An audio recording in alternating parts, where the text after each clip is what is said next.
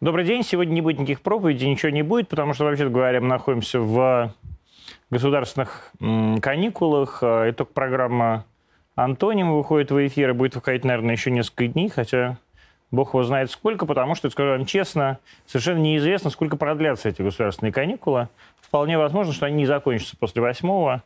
И сегодня это уже видно, потому как э, начинают регионы э, продлевать эти государственные каникулы. Так что бог, дай бог вам всем выйти на работу после восьмого. И дай бог мне не выходить на работу ежедневно, пока вы отдыхаете в Крыму и в Сочи. Так сказать, увеличиваемость заболеванием коронавируса в Крыму выросла в 4 раза за последние месяц. Сегодня приблизилась к абсолютному своему пику, несмотря на то, что крымские власти а, приняли все меры и даже поставили блокпосты. Сделать с этим совершенно ничего невозможно. Могу только вам сказать, идите, вакцинируйтесь, сидите дома, а, носите маски. Сейчас я сижу без маски, просто потому что вот вошел и нахожусь на социальной дистанции от Стаса Пих, который у нас сегодня в гостях. Здравствуйте, Стас. Как ваши дела? А, здравствуйте, Антон. Правильно? Правильно я имя сказал? А вы не помните, как меня зовут? Я фамилию очень хорошо помню, она а. более, более э, часто цитируема, чем имя. Но не важно, можете меня называть хоть Дмитрием, это Нет, не имеет значения. Антон? Все же правильно? Да. Все. А, здравствуйте, как мои дела? Ну, я немножко так поднагрелся, пока ехал с Истры. Вот мне показывало почему-то два часа, хотя, в общем-то, всего три балла по Москве. Сейчас, э, ну, я так понял, что и у... Как, может, на «ты» перейдем сразу, mm-hmm. да? Что и у тебя тоже немножко, сказать, начало программы было смазанным. так, так и я сейчас пытаюсь прийти в себя, как бы сказать, в спокойствие.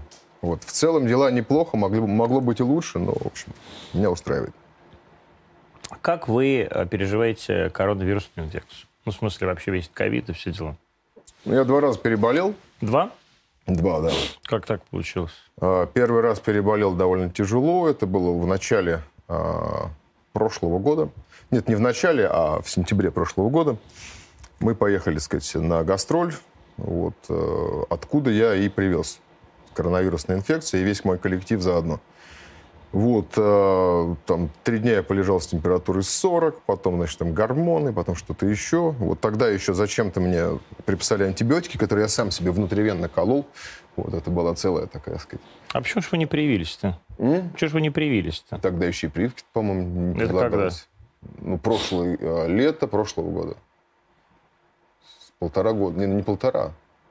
Короче, не было тогда прививки, и о, о ней разговора не шло. А потом как-то я вот тихонечко так переболел.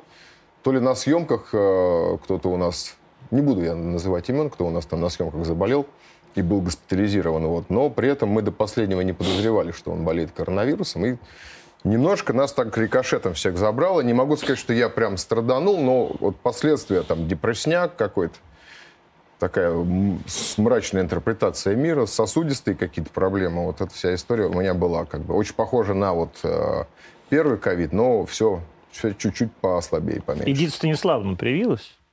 Знаете? Не нет? знаю. А что так? Не интересуетесь бабушкой? Ну, я знаю, что привился весь круг ее. Ну, вот по нашей просьбе все, кто ее окружает и кто, так сказать, ежедневно как-то ее жизнедеятельность осуществляет. То есть вот это вы знаете, а привилась бабушка или а нет, по вы поводу знаете? бабушки так вышло, что мама как бы контролирует бабушку угу. непосредственно. У нас у каждого свои, так сказать, обязанности. Понятно. А, ну, будет, было бы интересно, кстати, узнать, привилась ли Единая Станиславовна. Какого она года? 37-го, не помните? Единая Станиславовна 37-го года, угу. 31 июля. Все да. помню. Дай, дайте отбивку.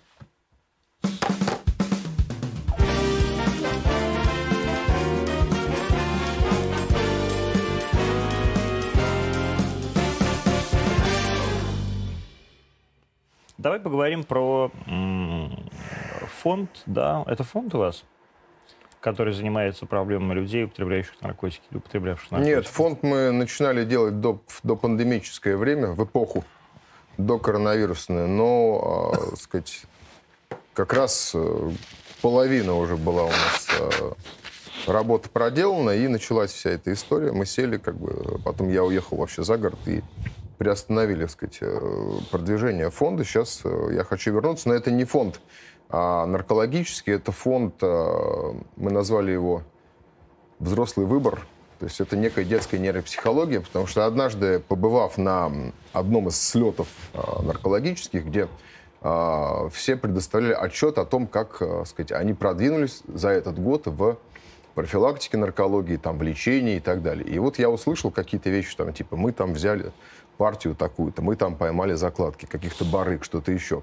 Вот. И никаких, э, сказать, э, действий, направленных на глобальную профилактику, я не услышал. Я предложил, давайте заниматься детьми все-таки, потому что, занимаясь лечением наркологии 7 лет, я понимаю, что все, что мы можем дать, это где-то около 5%, да, там, в перспективе 5 лет. Вот, 5%, ну, может быть, там, ну, 7, ну, 8%, не больше, потому что здесь все на осознанке идет.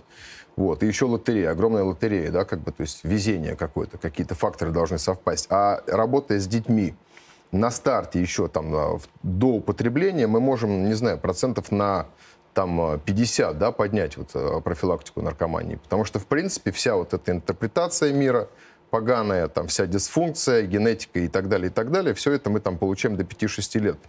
Вот. И у меня возникла идея, что надо создавать фонд. Мы начали заниматься, там юрист э, моя подключилась, сестра, э, нашли, так сказать, научного сотрудника. Сначала очень сложная женщина попалась другого поколения, мы не могли с ней никак словиться. А потом через мою подругу как-то вот мы э, нашлись с женщиной из МГУ, которая, так сказать, занимается проблемой детской нейропсихологии, у нее много специалистов, она их готовит много лет. И она разговаривает, ну, приблизительно на одном языке с нами, как бы на каком-то молодежном, понятном. Вот, и все начало срастаться, но вот пандемия вмешалась в эту историю, поэтому пока что только наркология в чистом виде. Что значит наркология в чистом виде? Клиника? А, клиника. Ну, да. клиника, она клиника, как что? Как... Детокс, она, так сказать, э, лицензированная клиника. У нас, по-моему, 7 лицензий или сколько-то. Угу. Вот. А, потом реабилитация, и их несколько реабилитаций при клинике, и, э, сказать, постлечебка, там, амбулаторка. Ну, либо я просто направляю в сообщество анонимное и так далее. Сейчас это одна клиника? Клиника конкретно одна, реабилитации три. Где, что это за реабилитация? Это реабилитация по типу Миннесота, как бы, ну, то есть Ми- Миннесота в основу взята. Да, Никому это ни о чем не говорит. Это некая а, такая трансформация 12-шаговой истории американской, угу. и, в принципе, а, из Америки, пришедшая к нам, она не мотивационная, она не религиозная, она, так сказать, без применения насилия какого-то, она на включение осознанности, на привлекательности трезвой жизни, да, то есть это работа с психологами, это работа групповая, которая, на мой взгляд, самая эффективная, да, как бы, сказать, помощь одного зависимого другому, там, на эмпатии, вот на всех этих чувствах люди подкидываются, начинают как бы друг друга вытаскивать. Это там огромное количество писанины, там это заново перепрошивка, как бы, да, вот этих всех э, нейротроп в башке а, нарушенных. Вот, умение там чувствовать, там как-то называть свои э, чувства какими-то именами правильными и так далее, и так далее. То есть я, в принципе, ну, э, если коротко говорить, то это вот э, как будто бы человек заново учится жить, да, в принципе. А ему надо заново учиться жить? Да. Зачем? Ну, либо можно жить, так э, сказать, э, так, как он жил, но, скорее всего, он быстро умрет очень. Может, и к лучшему? Может быть, иногда и так бывает. А Но чем просто, отличается... Я вот просто это... как зависимый человек, как наркоман, я так не буду говорить, потому что я... Да, хотелось бы пожить, да. Я выжил, да, и мне нравится то, как я живу. И мне нравится, что я тот опыт, который был негативный, я его трансформировал в пользу. Угу. Чем таки отличается ваша э, схема от 12 шагов? То есть э, в чем религиозность 12 шагов? Нет, я не сказал, что... Ну, вы говорите, там, без религиозности... Нет, нет, без того, без того, без того, без а, того. Это просто я бы, считаю, это было шаговую систему тоже религиозной. Перечисление. Ну, никакой религии нет в 12 шагах. Ну, как бы это все равно. То есть, ну... Нет, там, нет, там нету, э, скажем так... Там никакого, нету предметов поклонения, допустим. Нету ритуалов да. таких угу. прям, ну, вот ярких. Нету догматики какой-то жесткой. Особенно если брать программы более продвинутые, типа ACA, да, взрослые дети алкоголиков, где в принципе mm-hmm. нету догматики никакой, где как бы вот ты выбираешь сам для себя, да, как там, э, сказать, некая философия есть и какие-то принципы, ну, и ты дальше уже волен из них собирать любую конструкцию, как бы. Я очень верю в 12 шагов с точки зрения, как бы, понятно, что там, если 12 шагов а, предметно решающий алкоголизм, там, сексоголизм. А, а, Господи, там... они и с сексоголизмом борются? Конечно, сексоголизм. А что, что в сексе-то плохого? А, нет, компульсивный сексоголизм, когда человек а, любые чувства, там, тревогу, радость и все, что под запретом с детства стоит, как бы он реализует через компульсивное сказать, э, как это сказать, ну, трахается он постоянно, uh-huh. короче, да. И не может ничего с собой поделать. И там вопрос контрацепции, там вопрос а, пола и, в общем, других принадлежностей иногда стирается очень сильно, как бы. И все, вся его энергия, все его время, все его, а, сказать, все его ресурсы и так далее уходит именно в секс и в безумие по этому поводу. Как бы вследствие чего там психические заболевания, там, психические, физические и так далее, и так далее. Короче, а помимо сексоголиков есть еще анонимные должники, анонимные mm-hmm. недозарабатывающие, анонимные зарабатывающие не очень много и так далее. Я стесняюсь там... спросить, а что вы все анонимные? Это Почему Потому вы не скажете, что... я, я Антон, и я недозарабатываю, как, хотя многие думают, что я пере, пере, ну, Потому что анонимность — это основной духовный принцип программы, который ставит принципы выше личности, как бы, да. Угу. Вот, потому что там, так сказать, э, я сам по себе могу думать, что я очень много всего знаю, и, в общем, мои знания могут мне позволить вещать, как бы сказать, какие-то умные вещи. Но при этом я могу быть законченным а, сексоголиком, да. И чего бы я ни знал, знания меня никогда не спасут от страданий. Поэтому я как бы свои знания засовываю себе в одно место вместе с а, частью эго, той, которая мне мешает, и работаю в коллективе, неким коллективным сознанием, которое, в общем-то, оказывается значительно более эффективным, чем мое индивидуальное знание. Как-то так. И тем не менее, чем ваш программа все-таки отличается от 12 шагов? Ну, мы не пишем 12 шагов. Просто. А что делают вот ваши сказать, люди, которые ходят к вам на группу? Просто там группа... Не-не, группа, если да. мы говорим про ту группу, на которую я сам хожу... А ты ходишь до сих пор? Я хожу, да. Сколько вот. лет-то? Э, я хожу, ну, прям вот так регулярно 7 лет. Ну, зачем? Семь с половиной. А зачем? А, потому что, в общем-то, мое мышление устроено таким образом, что я все время придумываю себе новые и новые проблемы. Как бы. И на группе я вот этот уровень драматизации значительно снижаю, как бы, и мне так проще жить. А не хотелось бы сходить просто... У меня есть психолог, да. если То что. есть тебе просто не хватает. Потому что общения просто мало. Uh, ну, я не люблю общаться с коллегами, там, допустим, мне неинтересно, да, потому что я вижу очень большое количество а, диагнозов и сложностей жизненных, и что-то мне а, зеркалит, это особенно тяжело признавать, да, вот. А там, сказать, я, у меня общение некое такое очищенное от каких-то оценок, и, в общем-то, люди все как-то стремятся быть максимально честными, да, и с самими собой, и со мной в том числе. Вот. И, наверное, общение в том числе я там получаю, да. Угу. Эмоции, общение, как бы... Да я что угодно могу там делать, даже в карты играть. А почему э, с коллегами зеркалят, а там не зеркалят?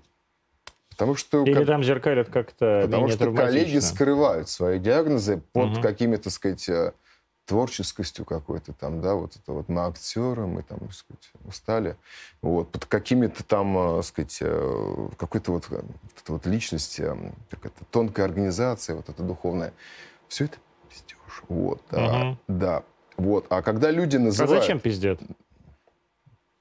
Ну, потому что тяжело признать, что ебанько, как бы. Угу. Вот. Я-то признаю, что я как бы, ну, не в порядке, да, и признание того, что я не в порядке, это уже 50% решения проблемы. Как бы. С этим я... Думаете? Уверен. Правда? Конечно. Но я себя убивал до тех пор, пока Друзья, я не... меня зовут Антон, я не в порядке. И это никогда не было... Я это признаю с первого года своего рождения. И это никогда не было при, при, причиной 50% решения этих проблем. Возможно, у нас разный сказать, дисбаланс. Возможно. Да. И здесь все индивидуально и субъективно. Я считаю, что вот с тех пор, как я признал, что у меня есть А а, семейная дисфункциональность, там Б какая-то наследственность, там у меня отец, так сказать, с диагнозом, да. С каким? С тяжелым э, психическим диагнозом. Вот. А, Шизофрения? да. Вот. У меня, а, сказать, я сам наркоман, системный, да, и, ну, и, и так далее, и так далее, и так далее. Что такое системный наркоман и несистемный наркоман? Чем системный отличается ну, от несистемного? Вообще есть такая байка, что есть э, социально, как бы социальные наркоманы и несоциальные, да. Есть чуваки, которые, а, ну, допустим, жена сказала ему, я тебя брошу, если ты перестанешь на выходных херачить кокс. Вот. И он начинает задумываться, как ему бросить кокс, чтобы... Если не перестанешь. Если ты не перестанешь, да, да то а он начинает задумываться, как же мне перестать херачить кокс, угу. чтобы не ушла жена. А есть такие, которые... Она пошла к черту. Да. А есть э, такие, как я, которым жена скажет, слушай, я тебя брошу, как бы, и тут же она пойдет э, туда, куда она собиралась идти, потому что, в общем-то, а наркотик всегда был важнее. То есть он единственный, кто... Так, может, так и есть? Может, лучше на, нахер такую жену, чем наркотик? это а, главная любовь моей жизни. Официально как бы я не отказываюсь. До сих пор я 7 лет, скоро будет 7 лет, как не употребляю вообще, но как бы ничего прекрасней в моей жизни не было. И ничего более разрушительного, как бы отвратительного, омерзительного в моей жизни тоже не было. Как. Угу. И те вот последствия, с которыми я сейчас остался после вот этих всех употреблений, они, конечно же, ну вот нежелательные. Но... А что это за последствия? Ну, у меня один друг, э, такой сказать, очень осознанный ресторатор, один раз сказал, что я вот, говорит, никогда в жизни ничего не херачил. Короче, я там всегда йогой занимался, путешествовал как-то там и занимался вот э, кулинарным искусством. Открывал рестораны, там как-то развивал а эту отрасль, вдруг где-то на вечерине сажал, говорит, колесо, вот, мне так все начало нравиться, там телки, все, значит, э, музыка как-то все тоньше, все глубже, все э, такое многослойное, такой кайф. И потом, говорит, на следующий день я а, проснулся, и вообще у меня не было радости никакой. То есть я не радовался ничему, ни работе, ни йоге, там, сел так, сел так, значит, там. Вот. И пять дней, говорит, приблизительно вот я жил вот в этом вакууме, в таком, а, в отсутствии как бы радости, и через пять дней как будто бы, говорит, что-то отвалилось, упало, и снова вернулось вот это вот обычное. Ну, конечно, дофаминовая яма. Да.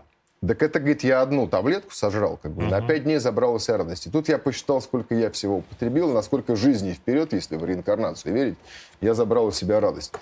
Вот. Э, и на самом деле я забрал у себя радость. Я не умею радоваться вот просто так обычно, как это сказать, наверное, наверное, умеют здоровые люди, условно говоря, если такие есть. Вот. Поэтому мне приходится обманывать систему, чтобы радоваться. Каким образом? Расставлять некие а, такие ловушки кругом, да, крючки, что вот, вот тут было бы неплохо порадоваться. Это каким образом? Ну, каким образом? Мы, вот, когда одно действие все время делаем uh-huh. постоянно, да, и говорим, что это хорошо, то есть мы что-то перетаскиваем там с, э, сказать, краткосрочной памяти на долгосрочную, и потом это начинает... Я не понимаю, Стас, вы такой умный. Да никакой не умный. Вы так, такие умные вещи говорите, вы можете попроще?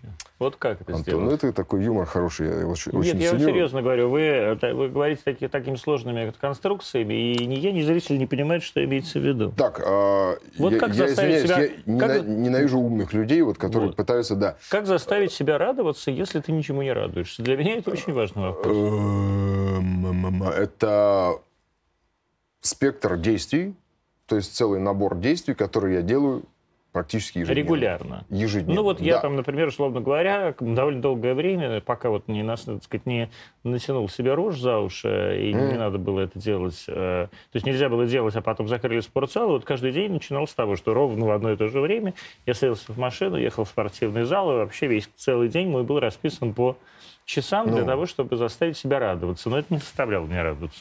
А, то есть э, ты уверен, что вот те действия, которые ты совершил... Должны были бы заставить меня радоваться? Да. Нет, не уверен. Ну вот.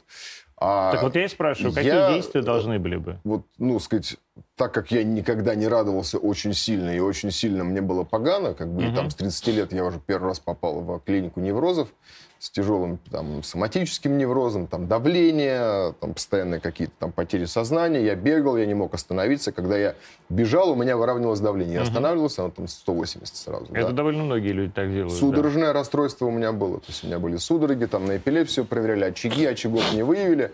Ну, как бы тяжелое психосоматическое расстройство с там какой-то, так сказать, э, патологией адренорецепторов. Опять какие-то умные вещи. Угу. Зря. Вот. И а, все это как бы меня заставило искать, э, то есть либо я должен был сторчаться и сдохнуть, я попробовал, инфаркт. Но У я выжил. инфаркт? Да, в 35 лет. Инфаркт Обширный? как бы... А, инфаркт миокарда классический какой-то, сказали, что... Вот, Он я... как у тебя проявился? Вот как, а, как это было? Ну, я где-то перед... Ну, накануне я вообще, в принципе, каждый день употреблял, но накануне я как-то там... Каждый день? Да, каждый а день. что? Ну вот э, в том эпизоде э, с 34 до 35 лет год я употреблял э, кокаин. Каждый день? Каждый день. Ну от, это реально можно сдохнуть. От 5 до 7 грамм. Вот, я в одно рыло? В одно рыло. Причем мне никто не нужен был, как бы, а, потому что, в принципе, ну а зачем? Я был и так до, самодостаточен. Кокаин, реланиум в огромных количествах, там, по 7-8 ампул в день. Вот. И еще какие-то сексуальные стимуляторы. Ну, вот я нашел там что-то китайское, травяное такое. Извиняюсь, спросите, если тебе никто не был нужен, то зачем тебе ну, нужен как был... никто. В какие-то моменты кто-то Кто-то был все-таки да, нужен, да. да, да. Вот. И а, вот этот коктейль как-то я вот почти, почти год он у меня умудрялся там, так сказать, э, ну... Подбадривать. Во-первых, подбадривать, а во-вторых, не свести в могилу, да, то есть я как-то одним регулировал другой, там, реланиум снимал побочные эффекты кокаина, кокаином, там, значит, разгонял реланиум, потом капотен, капотен, капотен, там, ну, короче, а, с моими знаниями алхимическими, как бы, лекарств я мог снимать побочные эффекты одним другого. Вот. Но, тем не менее, сердце, оно все равно его не обманешь, как, как в литературе, да, и э, ему не прикажешь. И оно как бы у меня а, после такого хорошего дня заряженного вот э, семью граммами, как бы и алкоголем, и там всеми веществами вот этими э, вышеперечисленными. На следующий день у меня началось, что у меня вот я, я летел в Нижний Новгород, у меня тяжелело тело. Я понял, что мне вот хочется как бы сесть на пол. Я сел на пол в самолет, мне хочется лечь. Я где-то там лег у себя под кресло.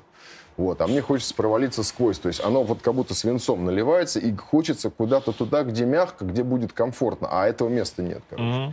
Вот, и дикая измена прям такая, ну вот нечеловеческая. Самолет посадили? А? Самолет посадили? Посадили, да, посадили самолет. Вот, я за это время накачивался транквилизаторами какими-то, думаю, ну, может, сейчас отпустит, может быть, это паничка такая, или там mm-hmm. спазм какой-то, или что-то. Вот, а все хуже, хуже. И уже доехали до гостиницы, я говорю, любого доктора, я говорю, просто понять, что вот. Доктор не едет, говорит, потому что у вас там, как бы сказать, в анамнезе не только алкоголь, простите, это надо вставать на учет. Я говорю, а вот я сейчас сдохну, и что мне делать? Вот. Ну и как бы там а, приехал знакомый доктор, вот, сделали кардиограмму, инфаркт, все, все стало понятно. И дальше мы там по телефону с московскими врачами, там стимуляция, расслабление, какие-то такие вот манипуляции туда-сюда. И как-то меня, ну, довезли до Москвы, до клиники, а там уже начали лечить. Как? Ну, 6-7 дней у меня был детокс, там плюс сердечные инфаркт, препараты. Инфаркт лечили детоксом, я не очень понял. Ну да, инфаркт, так как он был спровоцирован uh-huh. как бы, передозом, то у меня был, был детокс и плюс сердечные препараты. Но, uh-huh. честно, как его лечили тогда, я сказать не могу. Но это была я... Э, кардиоклиника или это была какая-то... Это была наркологическая клиника наркологическая а. клиника, да, с, э, ш, там, с широким профилем врачей, которые, в общем-то, часто сталкиваются с, особенно алкашами, у которых в моменты делирии бывают инфаркты и инсульты. Это довольно а. частое распространенное явление. Вот. И а, где-то неделю я был, так сказать, в горизонтальном положении, потом постепенно начал, как то сказать, ходить и общаться с теми, кто еще лежит. Хотел, хотел спросить, с какой целью и зачем с ними вообще со всеми общаться, но а потом... было. Я не знаю, я вообще не понимаю, зачем общаться. Я бы с удовольствием ни с кем не общался. А... Не, я люблю общаться. Да? Да. Везет вам. Ну, мало с кем, но люблю. Ага.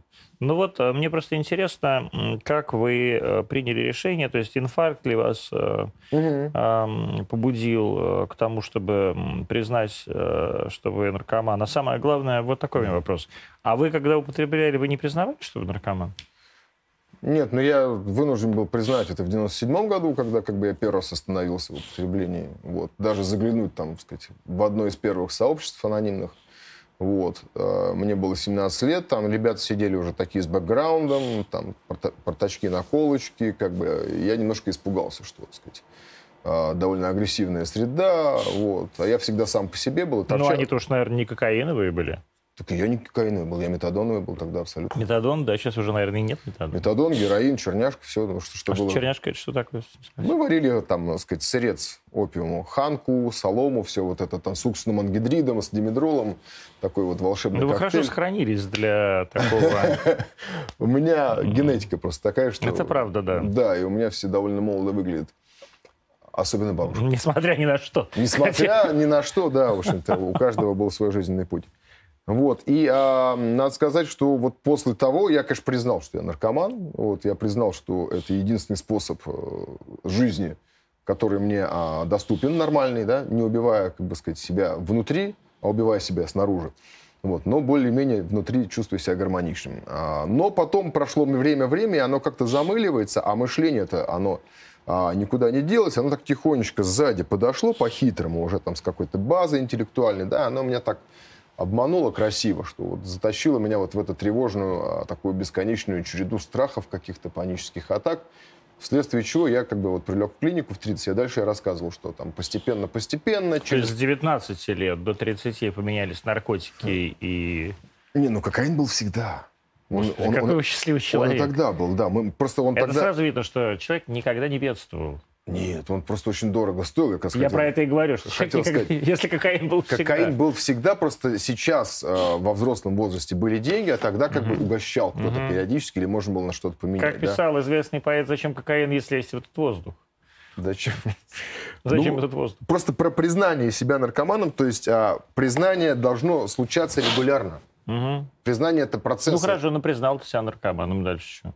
Ну, ну ты хотя ладно. бы на этот день ты понимаешь, кто ты такой, и э, ты едва ли пойдешь с этим признанием, как бы, и с э, неким э, одобрением этого признания со стороны такими же людьми, как ты, торчать именно сегодня. Почему? Завтра...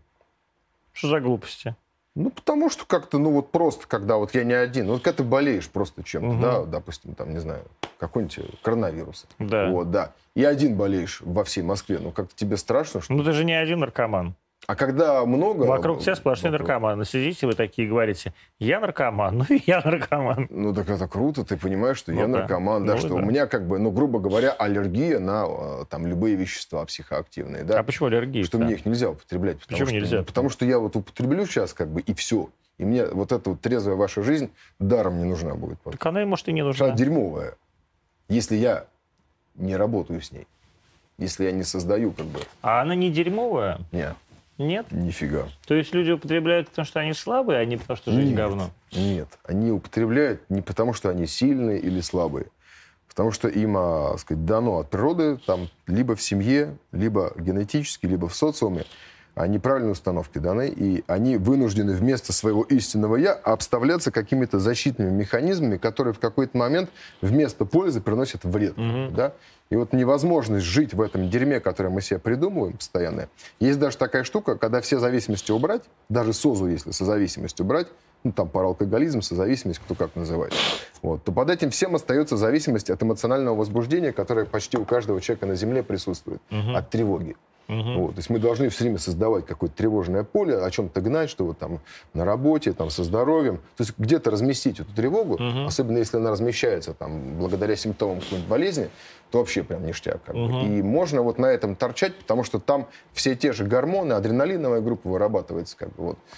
А вам не кажется, э, Стас, что все эти установки, вот признание, это самое важное, это Э, для тех, кто вообще привык самому себе врать э, бесконечно.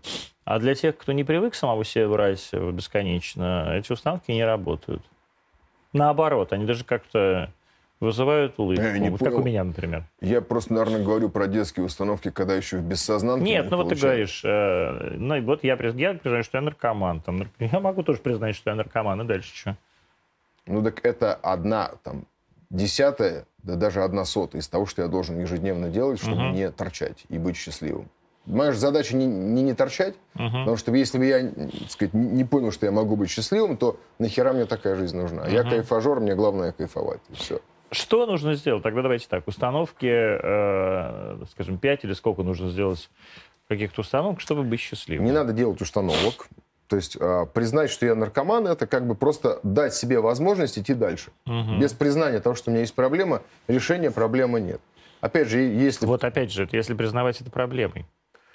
А что это, если это, как бы сказать, а, приводит к инфарктам, к двум да комам? ладно, господи, да и слава богу. Поскорей бы уже.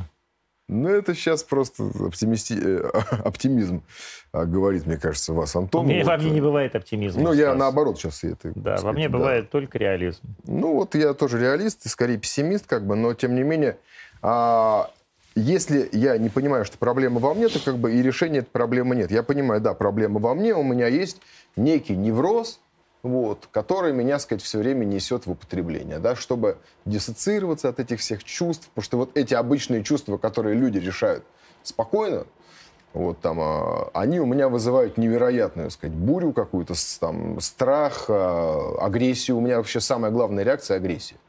Я там раньше из машины выбегал там и дрался со всеми. Сейчас я, вот у меня прям границы я себе поставил, не открывать окно и не, не вступать а, ни с кем в диалог. Вот. А, и потом из этой агрессии мне нужно куда-то выскочить, успокоиться, как бы, да, там, и, так сказать, э, как-то себя обезопасить от этого мира, соответственно, в употребление. Вот. Понимая, что у меня есть эта проблема, дальше я иду искать решение какое-то. Я обращаюсь за помощью куда-то. Вот, соответственно, какая помощь? Докторов я не очень люблю. Да? Да. А как же клинику-то держишь? Ну, не очень люблю как а, наркоман. Угу. Как человек выздоравливающий и занимающийся решением проблемы и помощью, я люблю докторов, но не всех. Вот. А как наркоман изначально я беру вот того, как бы меня в 97-м, я когда видел людей в белых халатах, это было все равно, что люди в э, форме, так сказать, милиционера. Да, То есть своих ментов не любите? Тогда я не любил. Я так ментам очень хорошо. Тогда не любил, я же говорю, с точки зрения а наркомана в 97-м. У меня есть друзья, вот есть те, кого я не люблю. Короче, это же отдельная история, да. Вот. Сейчас я не делю никого на профессии, я делю на гондонов и хороших людей, там, на, uh-huh. на глупых, на честных, нечестных и так далее, и так далее. Другие градации, не профессия. Абсолютно. А, и, ам, так о чем я говорил, я забыл уже. Про то, как вы не любите врачей. Да, а врачей, этого... что как бы для меня а, значительно круче. Я всегда искал общество какое-то вот, а, такую субкультуру, где мне было бы тепло и хорошо. И вот, а, вот эта прекрасная субкультура таких внутривенных ковбоев, которые уже не употребляют, вот, которые познали жизнь, нам, так сказать, познали боль, и вот теперь все вместе стремятся к счастью, как бы. И это, а, эта компания, она, ну, с виду такая очень, так сказать, ну, какая-то карикатурная, вот, а на самом деле она для меня очень действующая, да, и вот помощь этих людей для меня а, в первую очередь на первом этапе бесценна абсолютно. Их опыт, их а, там желание, как бы, там, сказать, э, затянуть меня в эту трезвость, потому что когда наркоман употребляет, он пытается затянуть в употребление, а когда наркоман не употребляет, он хочет затянуть в трезвость. И на первых порах, пока я еще в неосознанке, там, и каждый час меня там что-то, сказать, пытается сорвать употребление, мне очень важны эти люди с их опытом, вот, и с их рвением невероятным, да, Потому что никто так а, не стремится к победе, как наркоман. Потому что да. это маниакальные люди. Это всегда марафончики самые заядлые. Это бешеные спортсмены. Если вы видите человека, который, там, сказать, имеет офигительные а, успехи в каком-то какой-то виде деятельности, где нужна, нужно усердие, то это, скорее всего, либо наркоман, либо человек с некой патологией, как бы, ну, хороший, положительный в данном случае. Потому что я знаю вот выздоравливающих наркоманов, которые достигли каких-то невероятных успехов благодаря своему маниакальному подходу к этому делу. Но иногда это А в чем мания? То есть в чем, э, в чем желание э, быть лучше и вот эта маниакальность? А... То есть я просто не понимаю, я не вижу э, в наркомании, ну, вернее так, в употреблении наркотиков mm-hmm. никакой мании. Мне а... кажется, это просто действительно, во-первых, это желание любви. Во-вторых, это, конечно, химическая невозможность остановиться. Ну, это не то, что желание любви, это просто неумение себе дать эту любовь. И, ну, там, это как, как угодно. Да, признание, там, не, неумение себя одобрять, в принципе, как бы, да. То есть я говно априори, по умолчанию я говно, как бы, да. Это нормально. Вот, но я сейчас так не считаю. Я сейчас не говно. А, и а, как только я перестал быть говном, у меня и люди вокруг не говном стали. Потому что обычно, если я вижу кругом гондонов, я понимаю, что сейчас у меня непорядок как бы в голове. Вот, все очень зеркально. Вот, и а, мания в чем заключается? В том, что а, я не могу остановиться. Мне в этом состоянии значительно комфортнее, чем в трезвом. Вот, и а, что бы я ни делал, там, куда бы я ни прилагал там, свою вот эту тревогу, свои способности, свое там, маниакальное умение чем-то заниматься, я как бы не могу остановиться будь это спорт, там, да, я сколько травм я получил за счет спорта, будь это там еще что-то. Вот, я Но всег... вы в 19 лет были гораздо более таким спортивным, мне кажется, нет? Нет, я сейчас гораздо более да? спортивным. Ты же был да. таким качком всегда. Ну, я сейчас боксом занимаюсь и другими видами спорта, которые, так сказать, не а, фасадно делают из меня спортсмена, а реально делают из меня спортсмена. Вот. А в 19 лет я занимался гиревым видом спорта. Прекрасный вид спорта, ничего против не имею, как бы, но то, что я делаю сейчас, значительно более разнообразно и, я считаю, более прикладным. Хотя бы в старости мне это может пригодиться. Выносливость, там, ага. такие скиллы какие-то. Значит, рассчитываете дожить, да? Не знаю. А, бывают бывшие наркоманы или не бывают? Да, это тоже фигура речи. Вот да, я понимаю, просто да, вот ты да, говоришь, да. я наркоман. А, да я а, говорю, что... Посмотри, с одной стороны, ты говоришь, я наркоман, угу. а с другой стороны, а ты говоришь, что там, сказать, вот какое-то стремление к, к чему-то, да? То есть как бы предполага, предполаг, предполагается, что бывают и бывшие наркоманы. А... Когда становится понятно, что человек бывший наркоман? Когда он в группу сходит или что? Не, не, не, ну зачем же так нас а, примитив... Да я и себя, в общем, я про себя, может, говорю. Из нас таких примитивных делать. Не, нифига. Там все по этапам. Сначала, там, грубо говоря, можно сказать, что бывших наркоманов не бывает. В течение пяти лет совершенно четко все абстиненты. Угу. Почему? Ну, потому а что в чем абстиненция? До пяти лет плюс-минус как-то так установлено, что мозг все еще работает как бы вот теми старыми схемами вот, и мыслит так же, как у наркомана. Вот. После пяти лет абстиненция такая яркая заканчивается, вот, и а мы сталкиваемся там с созависимостью и так далее. То есть а с другими аспектами а, зависимости, uh-huh. которые не с химическими веществами связаны, а с взаимодействием с миром, там, да, с другими людьми, там, неумение а, вступать в отношения. Потому что вместо отношений, там, взаимозависимых, наркоманы все время, там, бывшие, бывшие, допустим, попадают в слияние. То есть они как бы э, входят в слияние, срастаются с другим человеком. Это что значит? значит, что они употребляют те чувства, как бы, которые дает тот человек, и а, от этого человека выстраивают свое мировоз... там, мироощущение, свое счастье. В отсутствии этого человека они также несчастливы, как на, на ломках от героина. Как бы, да? вот. А если этот человек еще и, а, допустим, употребляющий а, Э, там, насилующий каким-то образом, да, там, а, психически или физически, и а, какой-нибудь нехороший, то это вдвойне, как бы сказать, заставляет их быть с этим человеком, потому что он им еще и дает должную порцию отвержения, как бы насилия, боли и так далее. То есть все это очень сильно привязывает созависимых. То есть а, задача сначала выйти из химического употребления, она, скажем так, как школу среднюю закончить, да, там, до девятого класса, а дальше начинается уже а, институт и ученая степень. Как uh-huh. вот.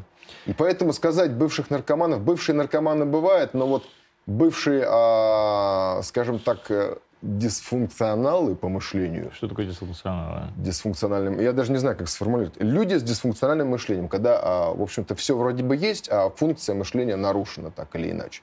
Вот. В принципе, вот... Э, Что это значит? Это значит, что мне а, кажется, что носки, вот у вас, Антон, Говно. не зеленые, а красные. Но это, это дальтонизм. А, окей, мне кажется, у вас нет носков. А Допустим, и все. То есть я интерпретирую неправильно жизнь. Да, у меня там а, может быть боязнь властных фигур, да, из детства пришедшая там, или может быть там а, невозможность а, предъявить злость в моменте, да. А когда я накоплю, я буду кричать, твари, суки, я вас сейчас всех убью и буду драться, как бы, как mm-hmm. у меня было, да. Это значит, что я не умею радоваться. То есть я могу либо быть в экстазе в каком-то и валяться по полу в смехе, либо я могу быть очень злым, как бы. А просто порадоваться я не умею. У меня начинается паническая атака. Ну, так было, по крайней мере, ранее и так далее, и так далее. Это дисфункциональность моего мышления, что ряд чувств подавленных уходит в тело. Я только через тело сейчас понимаю, что я чувствую. Тошнит там меня или зажимаются руки, трапеция и так далее, и так далее.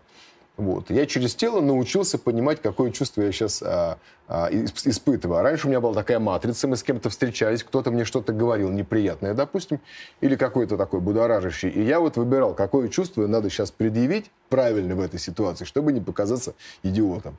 Вот, вот так я жил как бы там до 30, не знаю, 6-7 лет. Вот, сейчас попроще. Я как бы а начал... А сколько вам сейчас лет? 41 год. Господи, я считал, что вы гораздо младше почему-то. Почему? Ну, потому что я не смотрел Википедию. А, ну и не надо. Почему? А, не знаю, почему. Во-первых, вы выглядите лучше, чем 41. Господи, э, дорогие друзья, хочется сказать, смотрите, как хорошо выглядят наркоманы. Можно я, можно я сразу коротко скажу, что э, я один, во-первых, из э, всех наркоманов э, в моем возрасте. Которые выглядят так хорошо, которые, Да. Или, или, скажем так, нас очень мало. Вот. И в основном все наркоманы, кто начинал со мной употреблять, уже не живут. И я уже устал ходить на похороны, я даже больше не хожу на них, потому что это личное... Это же такое приятное занятие, я так люблю ходить на похороны. Это личный выбор каждого, как бы умереть, как бы или не умереть. Вот к наркоманам я на похороны больше не хожу. Это мой такой да. вот выбор. Друзья, да. да. Ну ладно. То есть, если вы умрете от наркотиков, я к вам не приду на похороны. Ну, я думаю, что никого я это не, не остановит. Я умереть, да, умереть от наркотиков. А умрете вы все равно от жизни, от и, жизни, и да. окажетесь в небесном городе Иерусалиме, там вас встретят с, с, с раздертыми, господи, я не могу сказать слово нормально, с распростертыми объятиями. А, значит, а, что хуже а, и чем отличается кокаиновая наркомания или героиновая наркомания? Слушайте, во времена солевой наркомании смешно говорить о... Солевой наркомания – это мефедрон, что ли? Альфа-ПВП. Альфа, и- мефедрон, да, Мефедрон, вот да. Во времена солевой наркомании смешно говорить о героиновой, которой вообще нету практически сейчас. То есть, наверное, ге- герча уже нет, да? Ну, меньше 1%. Да вообще, ладно. как бы, всех случаев это героин, да. И больше 73% это мефедрон. Чем они отличаются? Ну, что хуже, что лучше, вот у вас в клинике. Нету такого, конечно, чтобы я сейчас сказал, что что-то лучше, ребята, поэтому юзайте вот это. А, Но, скажем так, а, героин, кокаин, м, какие-то стимуляторы, там, МДМА, а, там, сексуальные стимуляторы, если вот все это смешать и еще усилить раз в пять, то, наверное, это будет вот там та же альфа. Как бы, Да? да, потому что там и галлюциногенный эффект, и э, сильнейшие какие-то, сказать, э, сексуальные неврозы, вплоть до того, что люди себе половые органы отрезают, чтобы сделать себе там как бы приятно, да, не осознавая, что потом назад ты это не вставишь, как бы. И м, очень серьезная там эйфория, как бы, значительно сильнее, да, чем там от тех наркотиков, которые были в, там, в пору моего употребления и так далее, и так далее. Вот. Но если говорить, что а, лучше, что менее опасно, для меня кокаин и героин одинаково опасные наркотики. Там, это Ну количество вот а, смертей. люди, которые, э, которые у вас в клинике лечатся, э, в основной своей массе сейчас, это э, потребители чего? Это соли? Эм, э, алкоголь, А, у вас алкашка. Вы алкашка, всех берете. алкашка, да. Ну и мы немножко как бы ну, подразделяем все-таки внутри, понимая, что ам, немножечко разная весть для алкоголиков и солевых, допустим, да.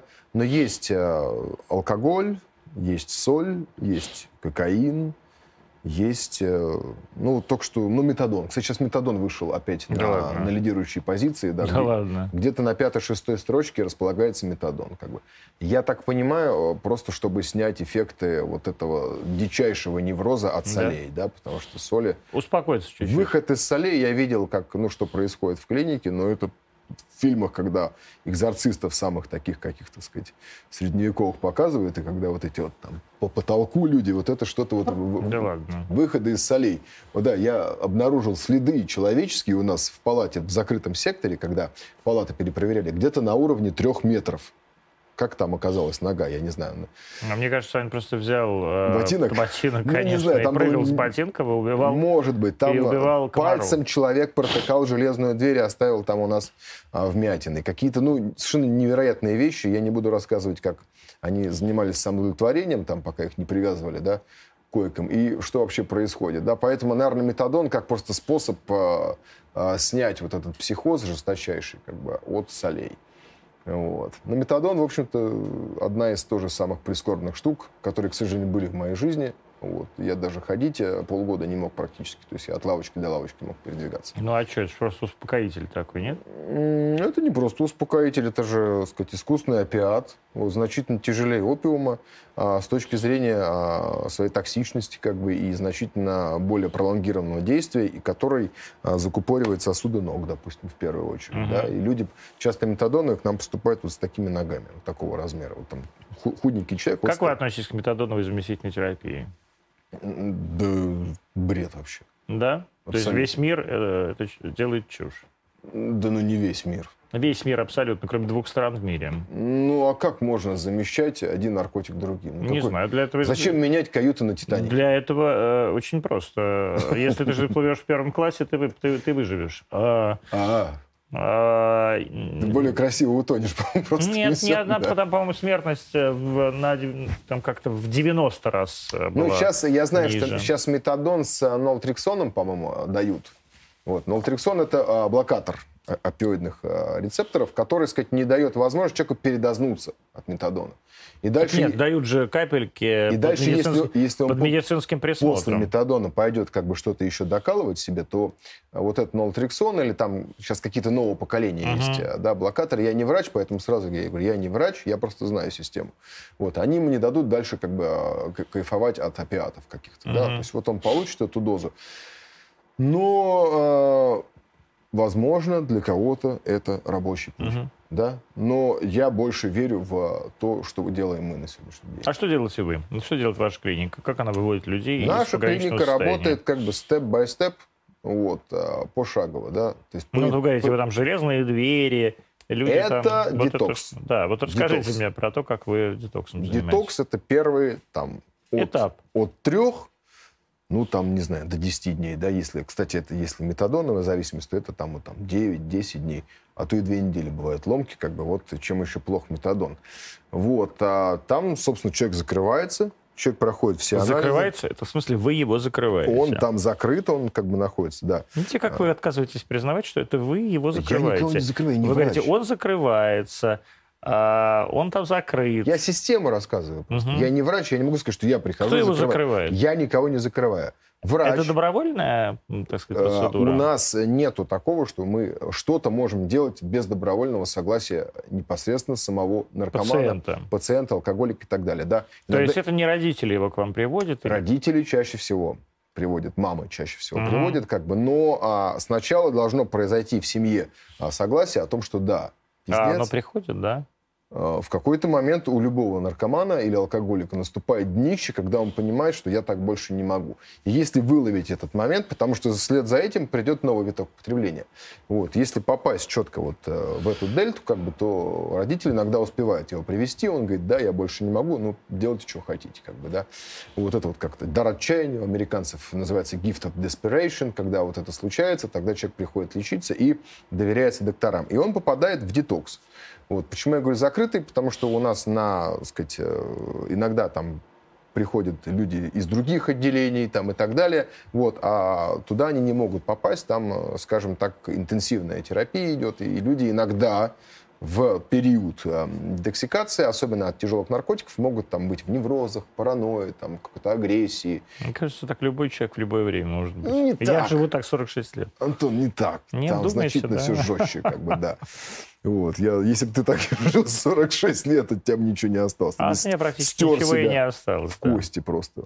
Как Фредди Крюгер вы- выглядел бы. Вот, а ты хорошо выглядишь для 46 лет, как я для 41, наверное, приблизительно так. Вот, э, собственно, а, там он получает в основном лекарственную терапию, плюс наблюдение врачей, вот, а, психиатров, наркологов, психологов и так далее, и так далее, и так далее. Вот. Но он закрыт.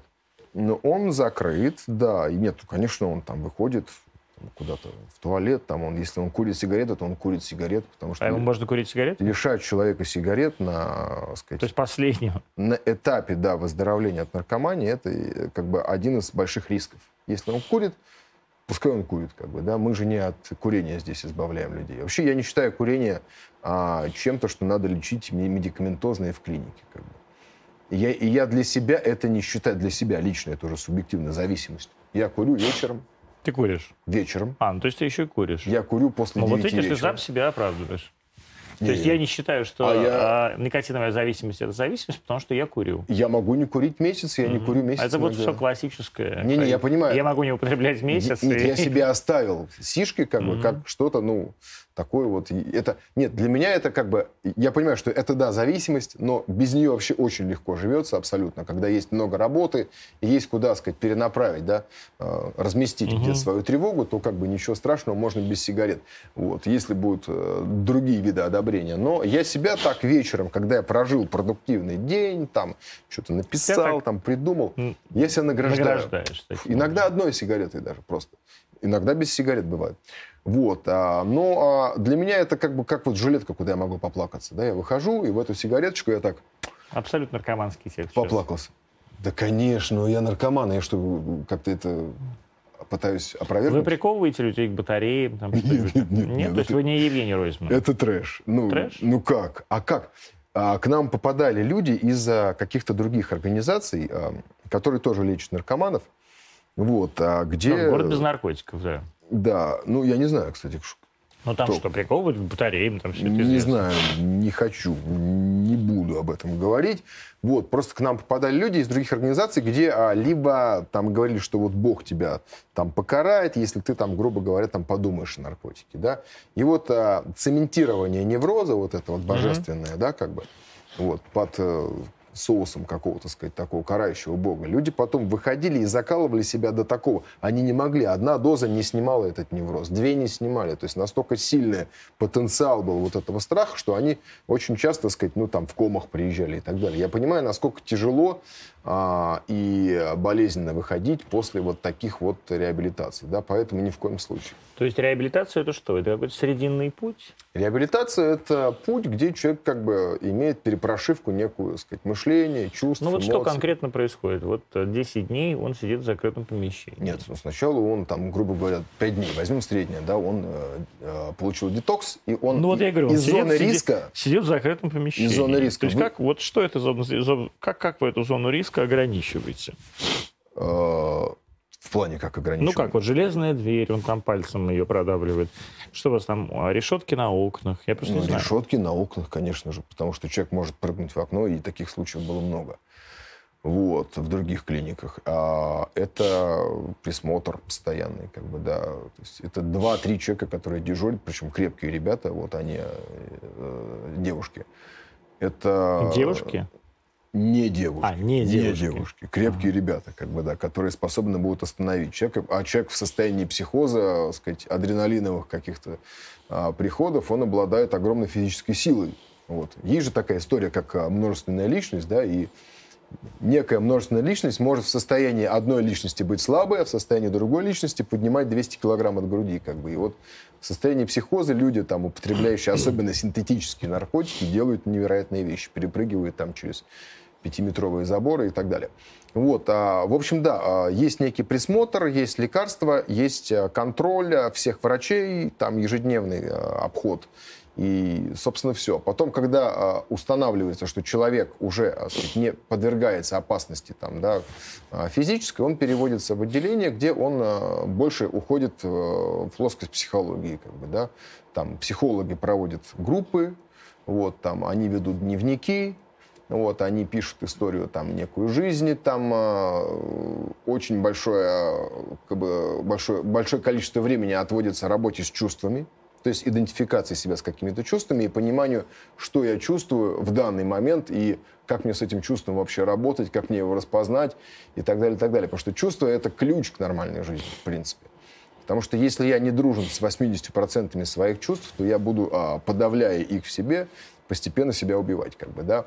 Поэтому здесь вот, а, в принципе, как ребенок учится, да, он же через там а, касание, там, не знаю, там а, запахи, там вкусы, вот, он формирует эти нейроны. Так и здесь и наркоман заново формирует нейронные связи, как бы, но вот в основном через общение, через а, опыт, э, через, а, так сказать, как-то идентификацию. Вот это общение э, с такими же, как ты, э, позволяет тебе почувствовать свою полноценность за счет того, что кому-то еще хуже? А, Нет. или что? Нет, вообще а, а, эмпатия это не про даже то, что типа вот, ну, что мы похожи. Вот. Это про то, что человек а, вот как будто бы вот, вот он жил, жил, как я. То есть это некое такая вот некое зеркало, да. Вот. И а, у меня появляется глубокое чувство доверия этому человеку. То есть я его по умолчанию как бы интернализирую его, то есть не анализирую его, да, там типа вот Антон умный он или там или притворяется взрослый там или нет. Умным еще хрен притворишься. Ну, как Ну, дураком, поверьте. Нет, я имею в виду как бы, а, а я интернализирую, то есть я прям делаю Господи, я не понимаю слово интернализировано. делаю твои слова своим убеждением сразу. Я, я прям мне тепло становится, да, от этой вот эмпатии, как бы. И а, это то, что первое и самое важное, что работает, как бы, это то, что я а, доверяюсь человеку, как бы, вот, а он доверяется мне, да, и у нас возникает некая связь, где мы а, имеем одну общую цель, больше не подыхать, грубо говоря, там, от солей, там, или от бухла, да, неважно, как бы. И, ну, естественно, все это как бы регламентировано и управляется психологами на том этапе, потому что сами они так, э, в этот период еще не способны организовывать этот процесс. Как бы. Вот. И там огромное количество, ну, я не думаю, что интересно занимать эфир сейчас вот теми заданиями, как бы, да, письменными и а, устными, которые там а, Почему ты решил открыть эту клинику? Потому, Есть ли у тебя партнеры в этой клинике? э, На сегодняшний день только сестра М, То есть это ваши деньги и семейные? муж. Мои деньги, я все продал вообще. Да Даже ладно. квартиру сестры. То есть свою не продал? Ну, просто сестра с мамой жила как бы в доме, а я в своей квартире. Если бы я продал свою, мне бы вообще некуда было поехать. Жил бы в клинике. А тогда еще она была не... Мы же ее строили, мы же взяли не здание, по, там практически внутри пустое, да, и все строили. То есть было бы негде жить просто в тот период. Я продал всю недвижку, которая у меня была, которую я сдавал в аренду и так далее. Вот. А, и а, на какое-то время денег хватило, а потом еще квартиру сестры продал. Но я сразу же еще до квартиры сестры сказал, что я хочу, чтобы это был наш с тобой бизнес совместно. Да? Я не хочу, чтобы ты, так сказать, была а, без дела. Я понимаю, что а, это было правильным решением, потому что муж сестры потом еще а, вошел в дело как бы и начал хозяйственную часть вести. Как бы человек с математическим складом ума, в отличие от нас с сестрой, вот, был как бы очень необходим нам. На сегодняшний день вот настрой, да, у меня были разные партнеры, я пробовал там и с теми, и с другими, и с третьими, как бы пришел к тому, что семейный подряд, там, грубо говоря, есть же безусловная любовь какая-то у нас с сестрой, вот.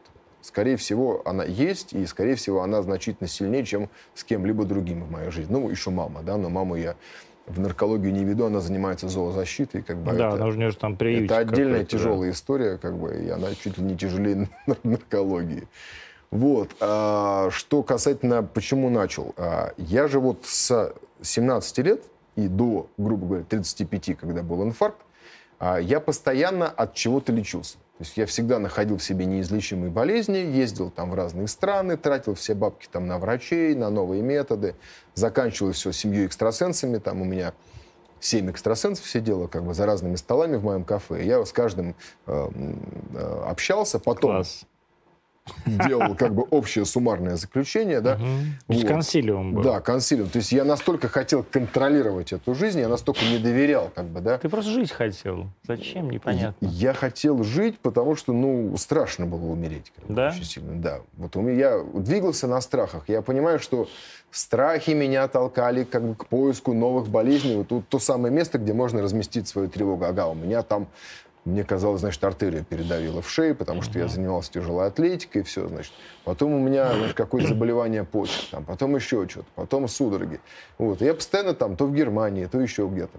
То у волшебниц в лесах я жил каких-то, у шаманов да? я жил, у, у тувинских, да. А про волшебниц поподробнее? Ну вот волшебница, говорит, а живет ну, в лесу, там, вот а, одним городом, вот, 40 э, километров там от города в лес уехали, реально изба, как бы там же Господи, вот, вот молодцы какие, надо мне тоже. Ну, я был просто в состоянии, ну, вот настолько, что я готов был поверить во что угодно.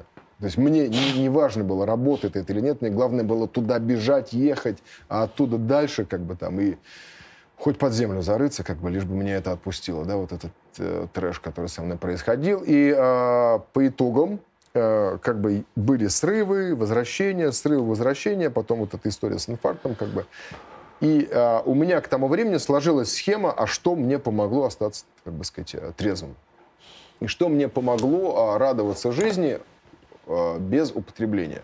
Ну, как радоваться? Не так сильно радоваться, да, как я, допустим, там, те 40 минут, которые там я от, от кокаина мог э, радоваться. Но потом-то резко мне было совсем не весело.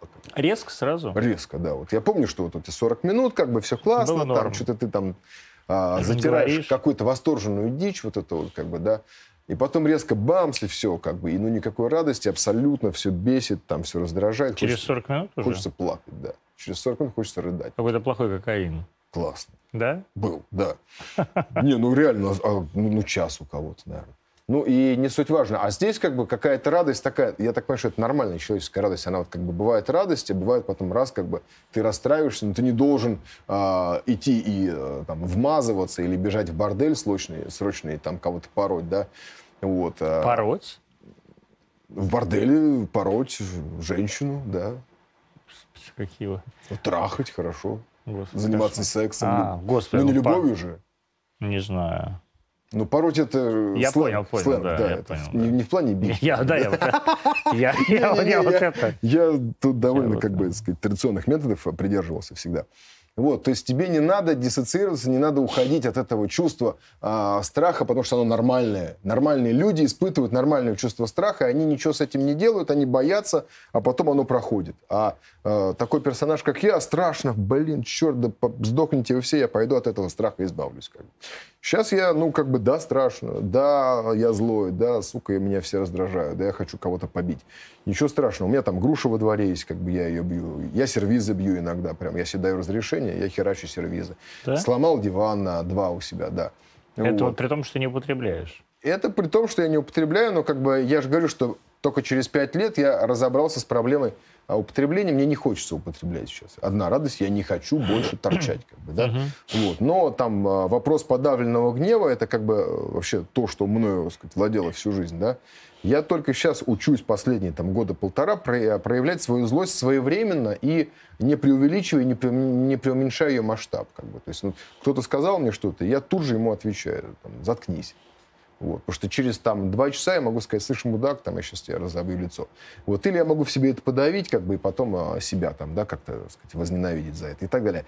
И вот вопрос а, подавленного гнева, как бы, вот он только полтора где-то года вот решается. Угу. Да. Но надо сказать, То есть надо уметь сразу нахамить очень круто не нахамить, а, а вернуть в том размере, в котором злость пришла. То есть, если mm-hmm. вот, ну, если я понимаю, что этот человек так говорить не должен был, как бы, и я на него разозлился, но я не готов его за это побить, ну ничего страшного, сказал, у тебя галстук некрасивый, допустим, да? Да говно, да. Ну, я так не считаю. Вот, ну просто, слушай, у тебя говняный галстук, да? Если говняный бы сказал, я бы сказал, пошел на, да? А если бы он сказал, мне кажется, у тебя некрасивый галстук, я бы ему сказал, ну, чувак, как бы, Иди со своим мнением. Люди, э, которые бросают употреблять угу. в профессиональной деятельности, особенно если деятельность творческая, э, хуже становится своей деятельностью заниматься? Какое-то время да? тяжелее. Надо перестроиться, да. А, но опять же, если они употребляли а, системно и запойно, как я, никогда в употреблении никакой профессиональной деятельности, ну, в плане, Нету, да? в плане написания творческого, да, создания чего-то, а воспроизведения, да, оно может быть, как бы, потому что есть, там, сказать, навыки, да, в любом состоянии воспроизводить э, музыку и песни. Вот. А писать песни в употребе у меня не получалось, как бы. Ну, я настолько увлекался употреблением, это э, было основной целью. А уж творчество, какое там творчество, к чему оно нужно? Это само по себе э, довольно творческий процесс употребления был. Вот. А что касательно как бы потом, да, вот выступать трезвым какое-то время надо учиться, потому что там же все было просто, ты как бы искусственно себя приподнял, вышел, и вот это вот искусственный свой подъем, как если бы передаешь. На самом деле ты в основном сам кайфуешь, как бы при этом никто не понимает, почему и от чего.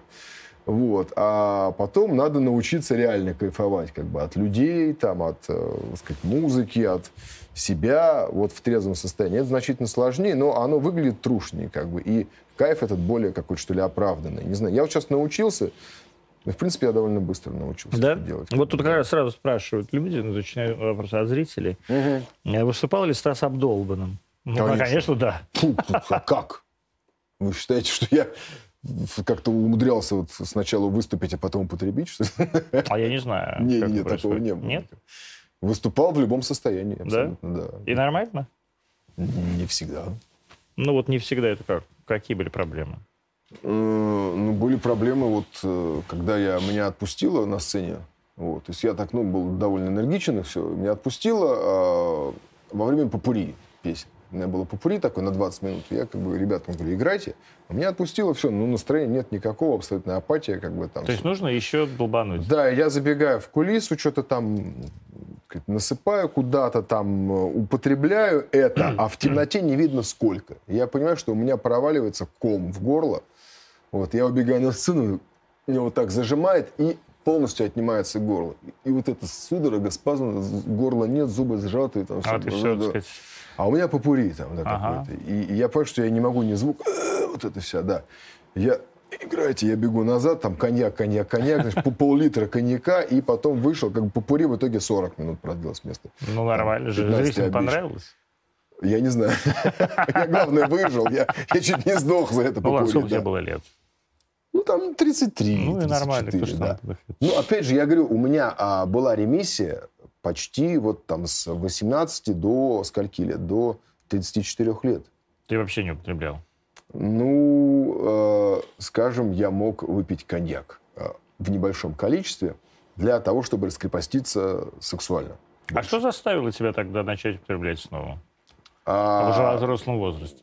Ну, во-первых, я всегда жил в тревожном расстройстве. В ГТР вот это генерализированное тревожное расстройство. То есть постоянная тревога, тревога, тревога. Она нарастала и в теле, и так далее. В 30 лет клиника вот, неврозов. И потом угу. мне прописали большое количество там, антидепрессантов, нейролептиков и и так далее, и так далее. И а, под воздействием этих веществ я перестал, в принципе, что-то чувствовать, как бы, да, в таком количестве. Это я очень хорошо понимаю. Да, то есть вот такая ровная, выжженная какая-то вот степь, по которой идешь, как бы, и никаких и тебе... тебе все равно. Да, ни радости, ни грусти, как бы, ничего, ни, ни утренней там эрекции, как бы, не вечернего какого-то ажиотя... ажи... не вечерней ажиотации, ажитации, вот. Ничего нет. И а на сцене, я помню, я просто висел на микрофоне, вот так в черных очках, как бы, и вот как солист там Radiohead, как бы, таким безразличным голосом абсолютно что-то пел. Вот, потому что надо, чтобы заплатили, чтобы еще дальше лечиться, как бы. А у меня была только одна вот как бы а, мотивация, это лечиться дальше и так далее. От всего. Да, и в какой-то момент я вот, вот на этой пустоши понял, что я так больше не могу, мне ничего не радует. И я стал прибухивать, как бы. Прибухивать немножечко. Раз, прибухнул, что-то как-то э, пробуждаться начал. Там и женщин в зале стал замечать снова, как бы там и музыка как-то, э, и обертона такие, там, и инструменты, все. И, в общем, а, потом бухло как-то стало в тягость, потому что все-таки большое количество э, лекарств с бухлом тяжело сочетается, и печень нагружается, и все.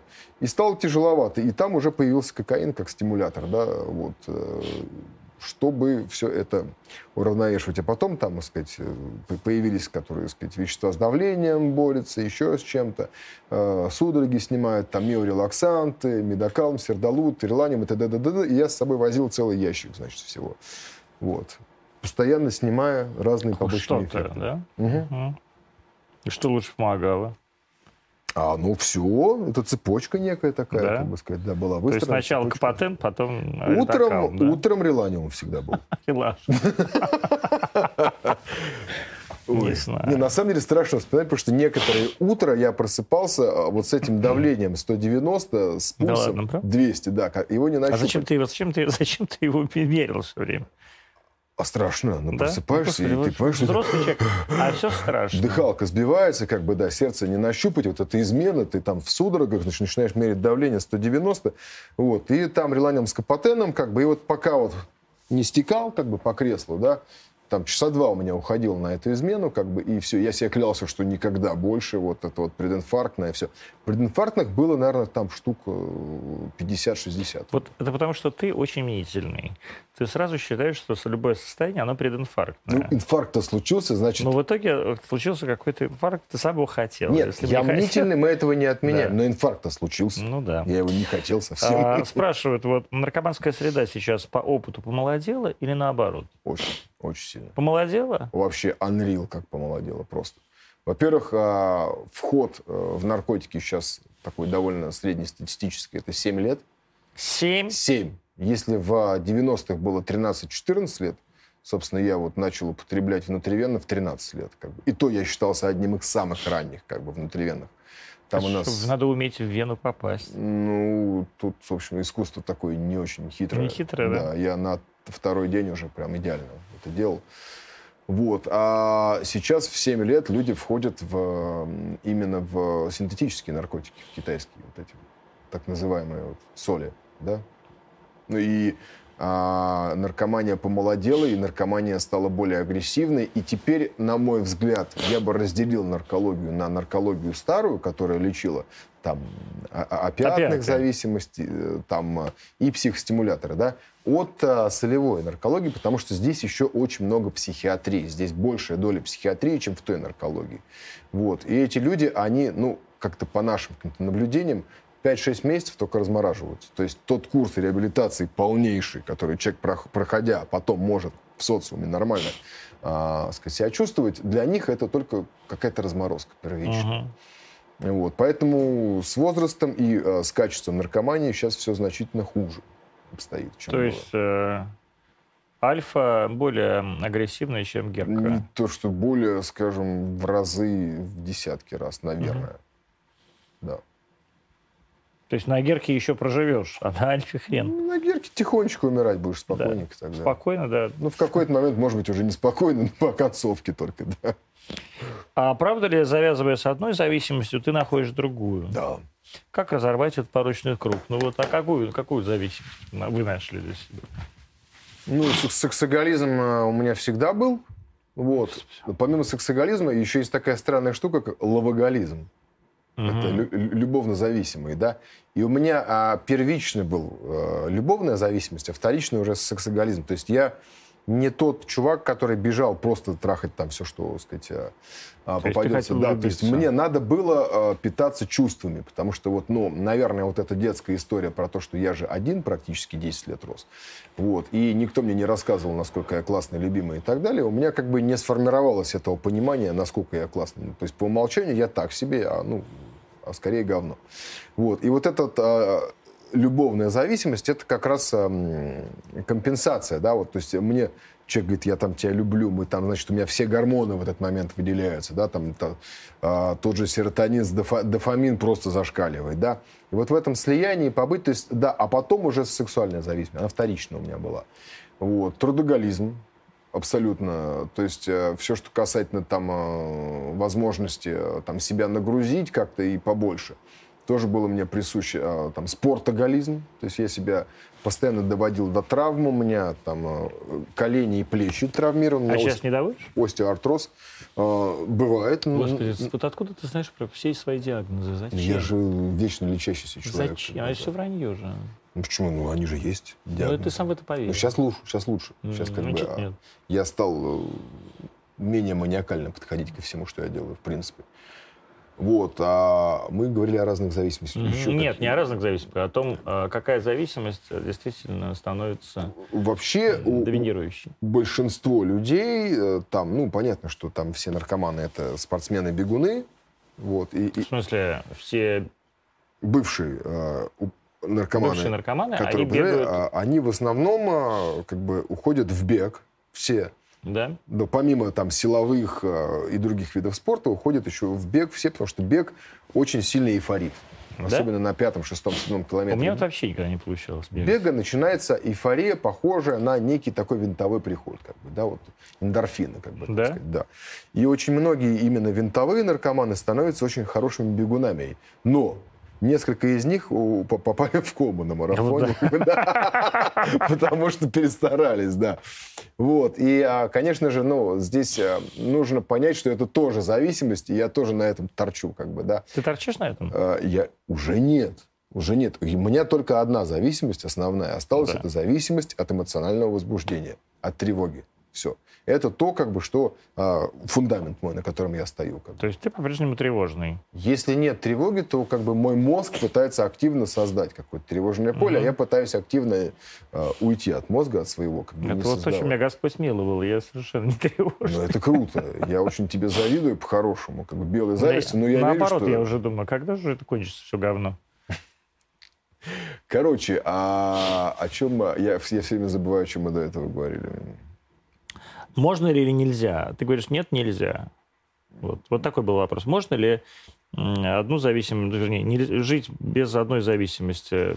Господи, не могу даже сформулировать. Но есть же, Одна зависимость меняется на другую. Есть же зависимости, а, сказать, менее вредные, чем, допустим, наркотики. Нарко, да, да, наркотики чем сексоголизм менее mm-hmm. вредный. Да. Да, что, а что вредного в сексоголизме-то? Потому что сексоголические срывы, они сопровождаются огромным количеством там, половых связей, огромным количеством, совершенно безумным, без, без разбора, там, а, без сна, без еды. Человек просто полностью уходит как бы вот в одержимое желание. А? И без допинга?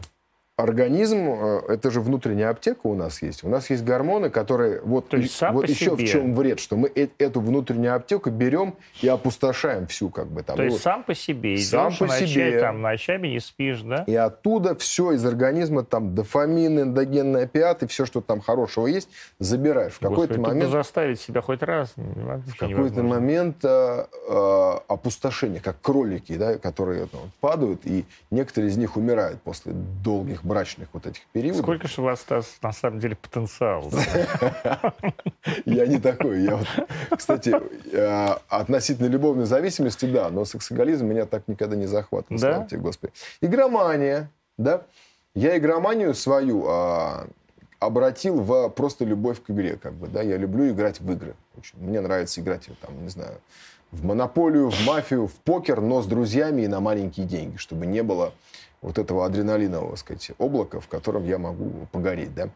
Вот, то есть я как бы свою игроманию обратил в безопасные какие-то игры. И... То есть у тебя гемблинг был, да? Ну, я два года просидел в метелице.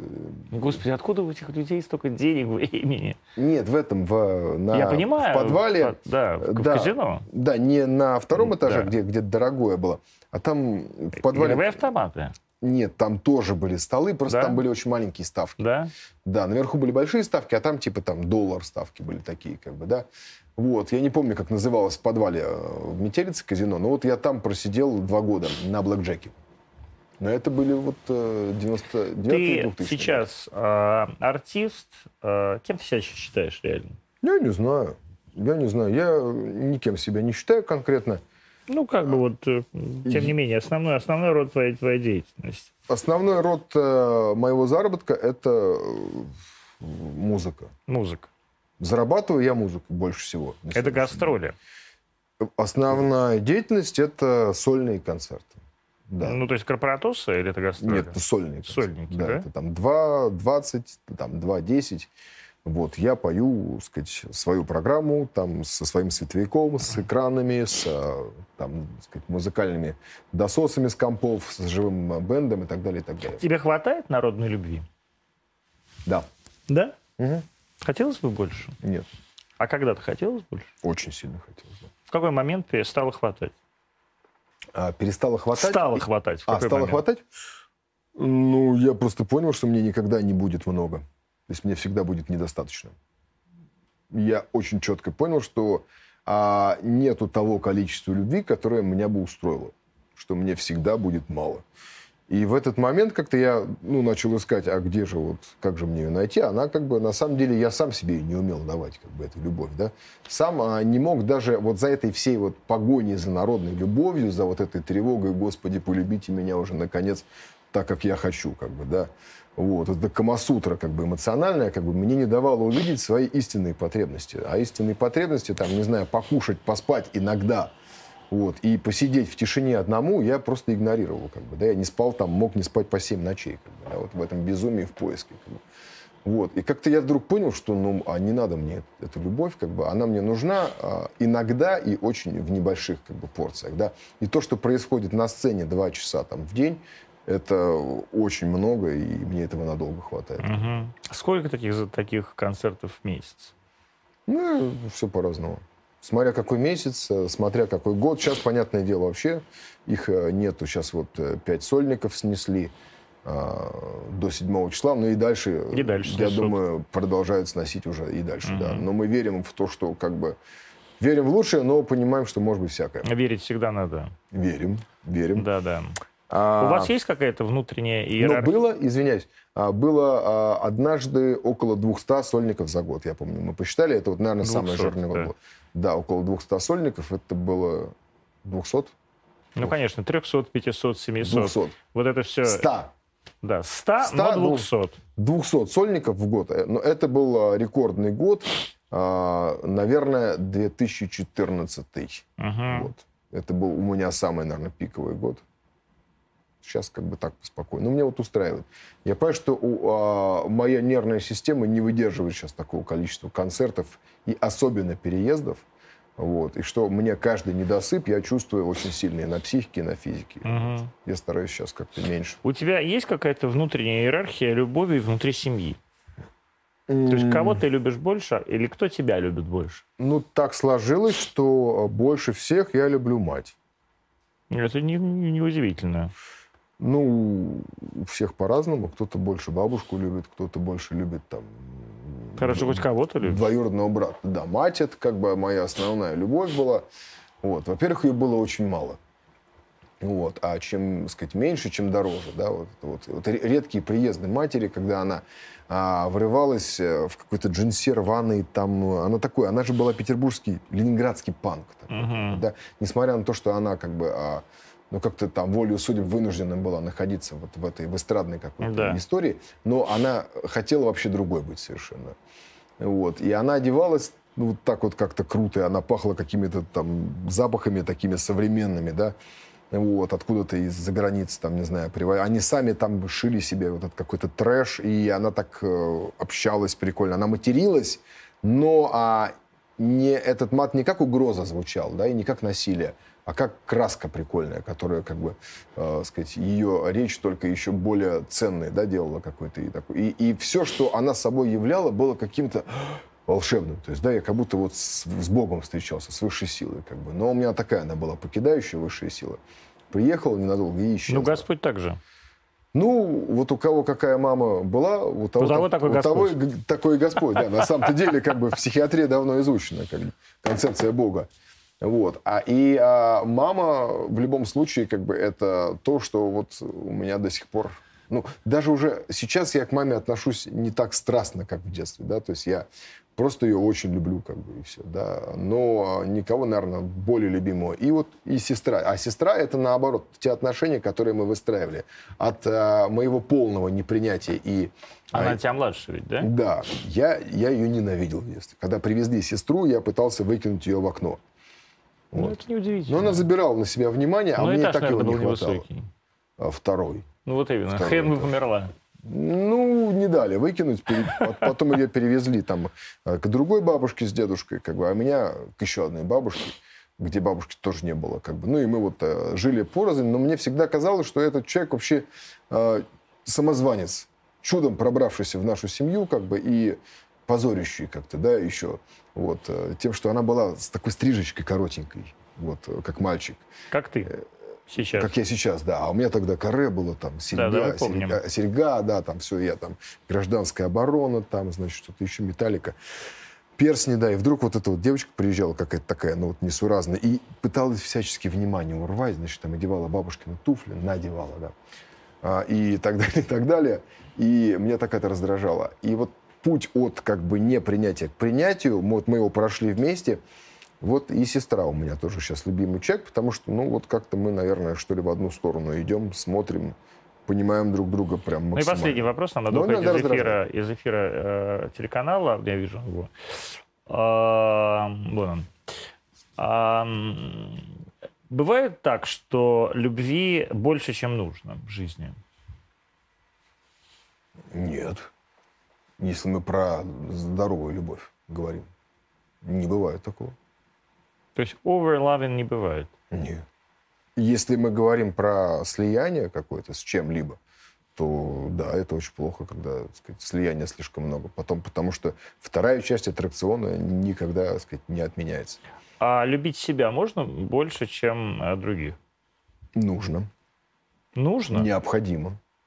Ну, это я про себя говорю, да. Может, кому-то не нужно, не знаю, там, это его проблемы.